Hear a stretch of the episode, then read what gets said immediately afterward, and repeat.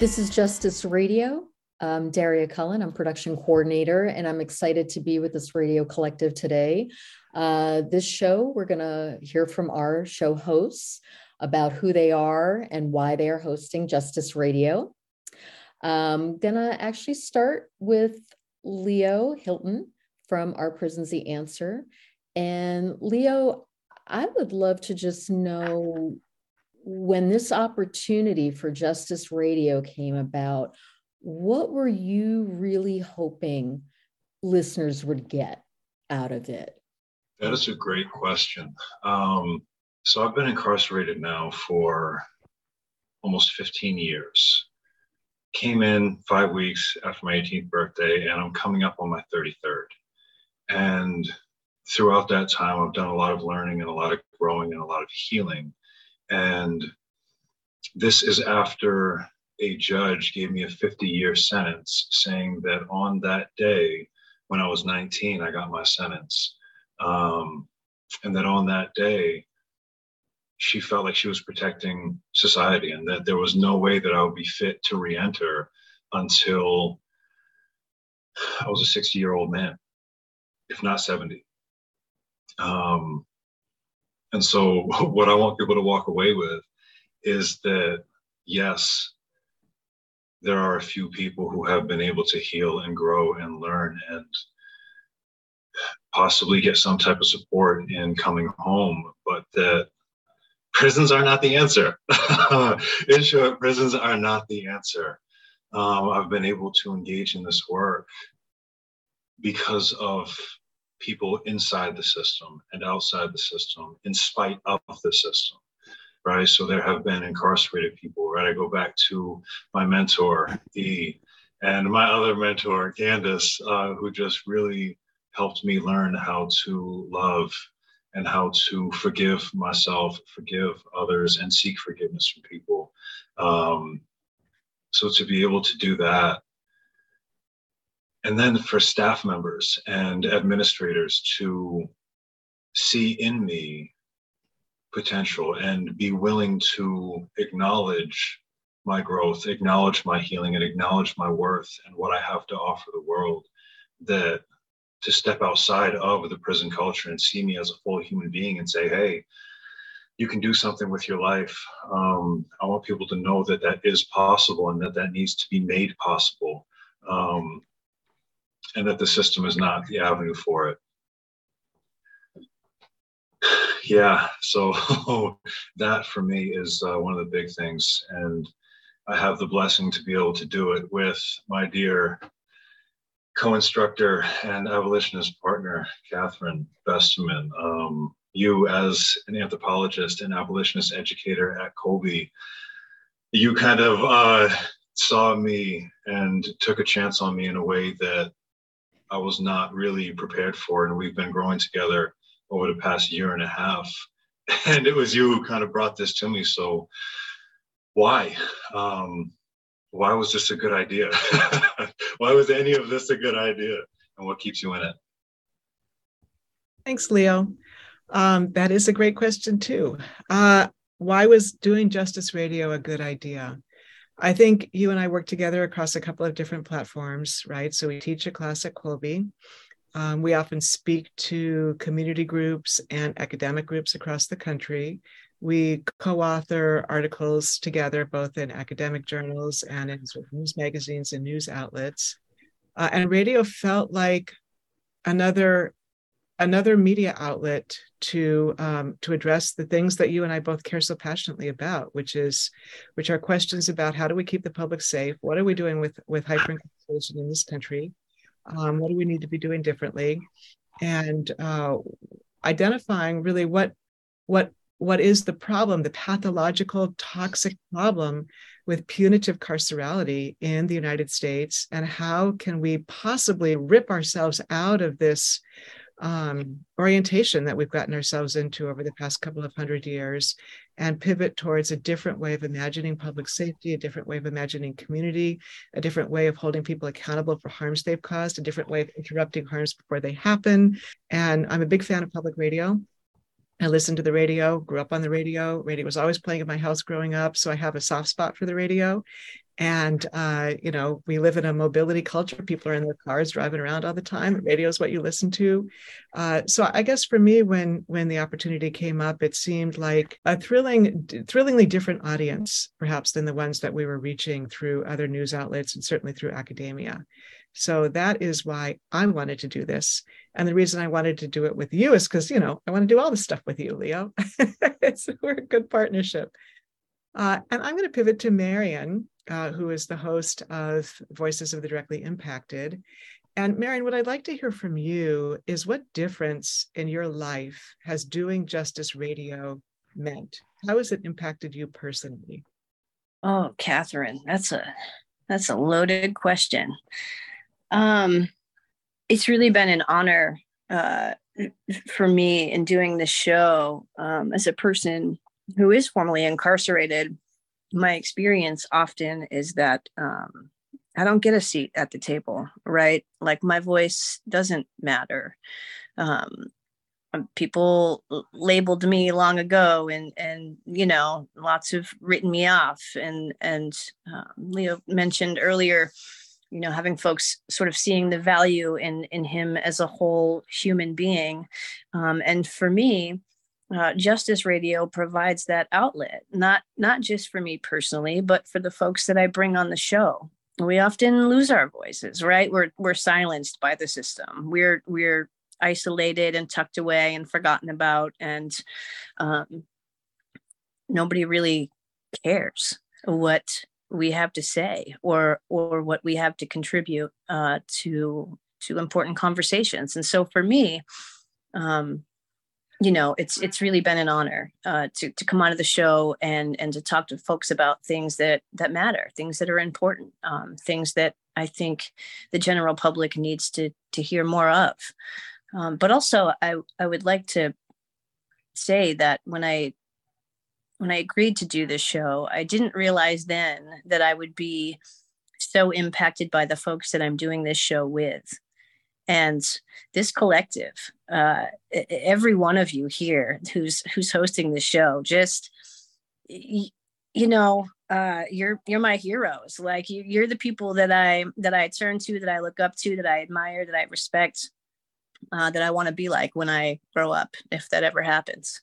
Um, but you know the impact it's it's beyond what i could have imagined it would be when i agreed to do the show um, and i just appreciate each and every one of you and this opportunity and i'm, I'm really grateful um, that you catherine thought of me uh, for the show you and you and daria I mean, it's it's beautiful and this collective is beautiful and i'm really grateful to be here.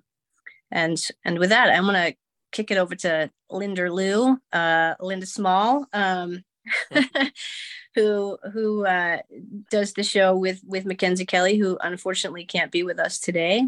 Uh, but before we kick it over to Linda, we're going to take a, a quick break, and we'll return in a moment.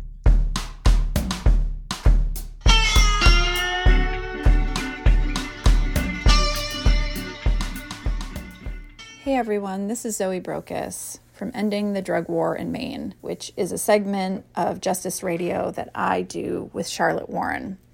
I'm going to talk a little bit about overdose prevention centers. Overdose prevention centers provide a safe indoor space for people to use drugs with supervision from peer or medical staff the most compelling data point about overdose prevention centers is that of the 120 plus centers around the world, there has never been a fatal overdose ever. And here in Maine, we've heard overdose prevention centers called by a couple of different names. Overdose prevention centers is sort of the uh, current generic term for them here in Maine, we're also calling them harm reduction health centers. They're also known as safe consumption sites or safe injection facilities. We have two bills this session in Maine that would uh, support the introduction of programs like these. The first is LD 1159, which would authorize a pilot program to open harm reduction health centers with municipal approval and would offer comprehensive services uh, access to resources and wound care, um, and have medical staff on site as well as peer support, and of course, harm reduction specialists as well. The other bill, 1364, would authorize for a similar type of program. Um, but the language of this bill is a little bit more intentionally vague, um, provides medical oversight, and requires municipal uh, approval, um, but isn't a pilot. So it would authorize the creation of a program. For more information about overdose prevention centers, check out Drug Policy Alliance. And if you're interested in learning more about these bills, go to the Maine legislature website. You can search by LD number, LD 1159, LD 1364, or reach out to Justice Radio to get connected to Charlotte and I. Thanks so much.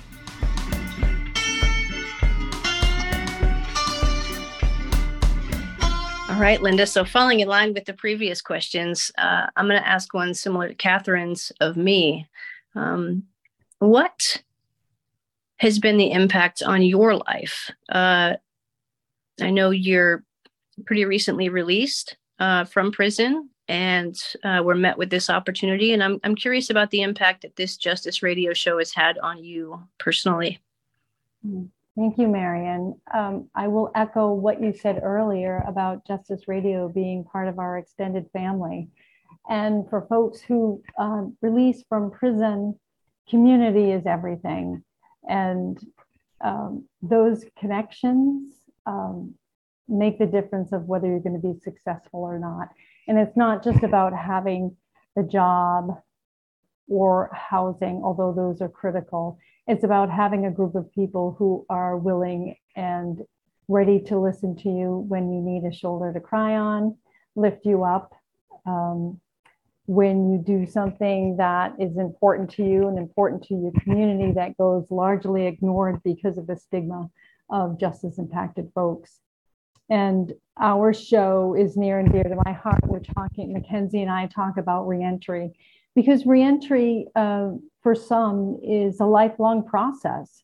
And the reason for that is because even when people come out and they are given a second chance, which doesn't happen very often, to continue to pursue education, to have a living wage job, to have a safe and affordable housing. Those three things, if you're very lucky and you're justice impacted, you will achieve those three things. But even if you do, that's just that's just a one-time event. So if you imagine all the milestones throughout your life, every time that you want to get a promotion or get a new job, or maybe you want to move from renting or buying a house or purchase a car, or any of those things that you would normally think about evolving throughout your life, those milestones come with the anchor of being justice impacted. And so every single time that you apply to do something greater in your life, that comes back to haunt you.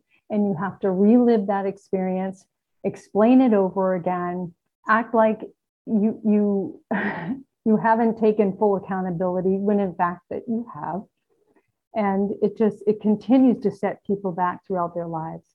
So, our program is about allowing people to tell their stories, to inform the community about who we are and the skills we have, and um, what we can bring to enrich our communities. We're smart and brilliant and caring and loving people, and we we want to be accepted. And uh, with 600,000 people released from prison every single year, what kind of people do you want? In your communities because whether you acknowledge it or not, people are are in your neighborhoods, they're shopping in the same stores, they're near your schools, they're in your churches, they are a part of your community, and you cannot separate these people. So, why not embrace them? And that begins the day that you walk into prison and should continue throughout the process through the rest of your life, post release and beyond. So, um, for me, this has been a great opportunity um, to not only convey my story, but as you said, Marion, um, to give voice to those who are silenced, who are doing beautiful work in the community um, through their transition, but go, go, largely unrecognized. And it's it's my honor and privilege to lift those people up. And so that's why I'm here on Justice Radio. Thank you for a great question. So now I'm going to talk to the co-host of Ending the War on Drugs in Maine with Charlotte. And Charlotte, you've served um, the public in the House of Representatives. So, how is Justice Radio a platform um, as an extension of your public service work?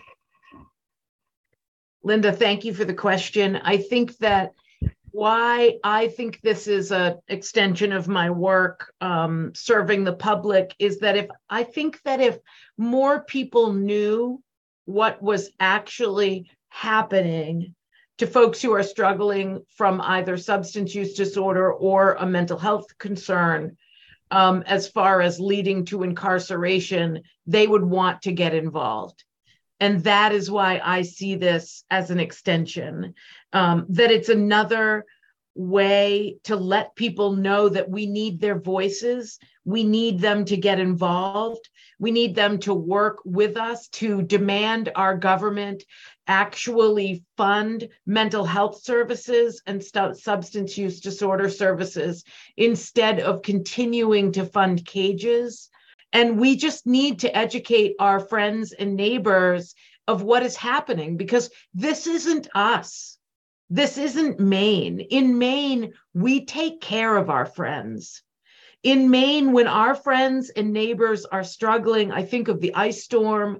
You know, I think of the storm we're going to have on Saturday, right? What are we all going to do? We're all going to be reaching out to folks and just making sure everyone's cool, right? We're thinking about people right now that you know that need to be you know protected in in tough weather well that's who we are and so I do this work, and I saw um, Justice Radio as an opportunity to continue this work of letting Mainers know that what's happening in our pathway to incarceration in Maine isn't doesn't have to be. But we all need to figure out a way to get involved. And i try in my work with zoe to um, give people that pathway and to um, you know, let people know that there's another way. And I think what's also important is why, you know, why did I get involved in this work in the beginning, right? I'm a social worker. I've been a social worker only two decades by training, but my entire life by spirit. And that means I care about other people. I care about our community. I care about my state. I care about things bigger than me in my little existence, right? What makes me happy is to create change. And so that's why I'm involved in the work of fixing a wrong that our state has and that our nation has. That we're leaving a whole bunch of our brothers and sisters. We're throwing them out of our communities and we're leaving them behind. And that's just not who we are. So thank you for the question. Um, now I get to ask Zoe a question. So Zoe Brokos is um, is my pal uh, on Justice Radio, and she is my um, my co-host of Ending the Drug War in Maine. And for those of you who don't know, Zoe does all of the things. So Zoe is doing the policy work at the state legislature. She's doing the policy work in municipalities, but she's also on the front lines. She's on the front lines making sure people have coats and food and heat and like she's doing the work and you know dealing with all of the paperwork et cetera that it takes to run a small nonprofit and that's a lot and I want to know from Zoe, why do you do this work? What fuels you? And how are we so lucky on Justice Radio to have you as as a co-host? Thanks, Charlotte. That's a big question. I had like all kinds of other answers written down. Um, you know, I I've been doing this work for a long time, and um, I really, really enjoy working with people um, who don't often have the opportunity um, to have their voices heard. Uh, you know, I primarily work with people who use drugs and um, see the harm and the um, you know violence and destruction that comes um, with that, and not from drug use, uh, but from the way we have criminalized drug use and the impact that it has on the individuals and families, um, and really just how we have allowed this cycle of violence to continue over time. And so I have always been compelled to figure out what I can do with that. Um, and it's changed over the years. And I'm fortunate that I've been able to have incredible mentors like you and so many other amazing women who have helped me uh, kind of figure out what that looks like now. Um, and and that's what I really love about Justice Radio. And I've been thinking a lot about the power of storytelling recently, and I think that um, it is beyond time, but now is a great time uh, to start using our voices to tell these stories mm-hmm. um, and to humanize the policy and the advocacy behind all of this. Because I think what we've learned is it's um, easier uh, to kind of throw research and numbers at people and hope that that makes a change. And it's so important. And we also need those stories um, from Mainers all over the state about how they uh, have been impacted by criminalization of, of drug use and, and so many other things. So, Daria, now I'm going to turn to you and ask, I guess, a similar question, but uh, you know, Marion mentioned it that um, you know you reached out about Justice Radio. And I guess I'd love to know like what brought you here? How did you get to this point? And um and what compels you to be involved in in this wonderful little group we have here? It is a wonderful group. It's it's quite the collective, and I feel very uh, grateful to be a part of it. And even if it's on, you know, the back end, um, it just is something that I felt was when it came about through the Maine prisoner advocacy coalition and, and, the connection that I was working with them there, and this came about as an opportunity, I just remember thinking how great this would be to be able to educate the public. Um, being one of those public people who didn't know we didn't have parole in Maine, never thought about it, never even occurred to me that that wasn't even here since 1976 so yeah uh, um, and then just so many other things so many other challenges that i see that go on in our carceral system here. And i just really felt like this was an important platform and i'm, I'm really happy to be a part of it. And um, just grateful for all of you and for all the work that you do outside of this radio show um, it's tremendous and the guests that you're able to bring on and i just feel like it's a wealth of uh, information for people like me uh, who may just not know but but do care. So thank you for the question um, this has been another great uh, episode and I guess we can wrap it up now. Um, just a big thank you to all of you, all of the hosts. Thank you to the listeners for uh, tuning in to Justice Radio again. And uh, also remember to tune in next week uh, for Leo and Catherine, Are Prisons the Answer. And I also want to give a big thank you to Samuel James uh, for his gift of music that opens and closes uh, each episode in our series. Thank you. So we decided to end this show by taking a look at some pieces of legislation that our listeners should probably be aware of during this session. So, one of the pieces of legislation coming up this session is LD 178, an act to support reentry and reintegration into the community, known as the Parole Bill. This act would bring, back parole and it would establish an expert parole board who would determine eligibility for people who come before the parole board. Uh, eligibility will depend on assessments of rehabilitation, of public safety, and of a supported pathway to reintegration. So, Leo, you were part of a debate team at Maine State Prison that just took on the national Triple Crown champions, Wake Forest University, debating uh, a statement relative to LD 178, which is whether or not the United States should eradicate life without parole. Tell us about that. Just wow.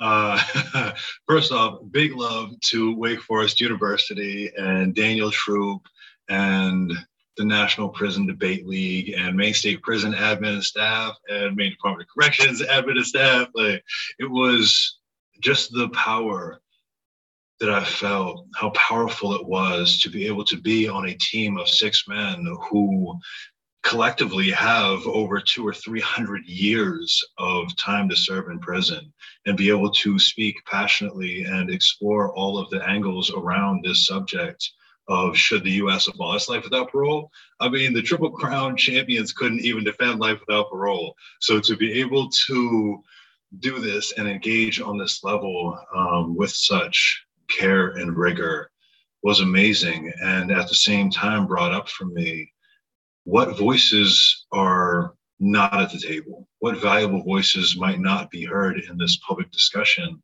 that needs to be had? Catherine, what might some of those voices be? Well, I think, um, as we heard from Charlotte Warren in the last episode that you and I hosted of Are Prisons the Answer on Justice Radio, uh, Charlotte talked to us about how one of the most surprising things for her when she sh- co chaired the commission to uh, investigate reestablishing parole in Maine was that crime victims are not a monolith. They don't all want the same thing. And that the voices of people who have survived harms, and most particularly violent harms, and who are in favor of parole are getting sidelined or marginalized or silenced in our conversations about whether or not we should bring back parole in Maine. Um, she told us that she's had so many crime victims and survivors come to her and say, I am asking you to reinstate parole, and here's why. Parole will enhance public safety, parole will allow us to meet the needs of our communities. Parole will prevent further harm from happening, and parole will um, help us do the work that we need to do um, in terms of intervening in outside communities to create those supported pathways to reentry that are so successful in the wake of harm.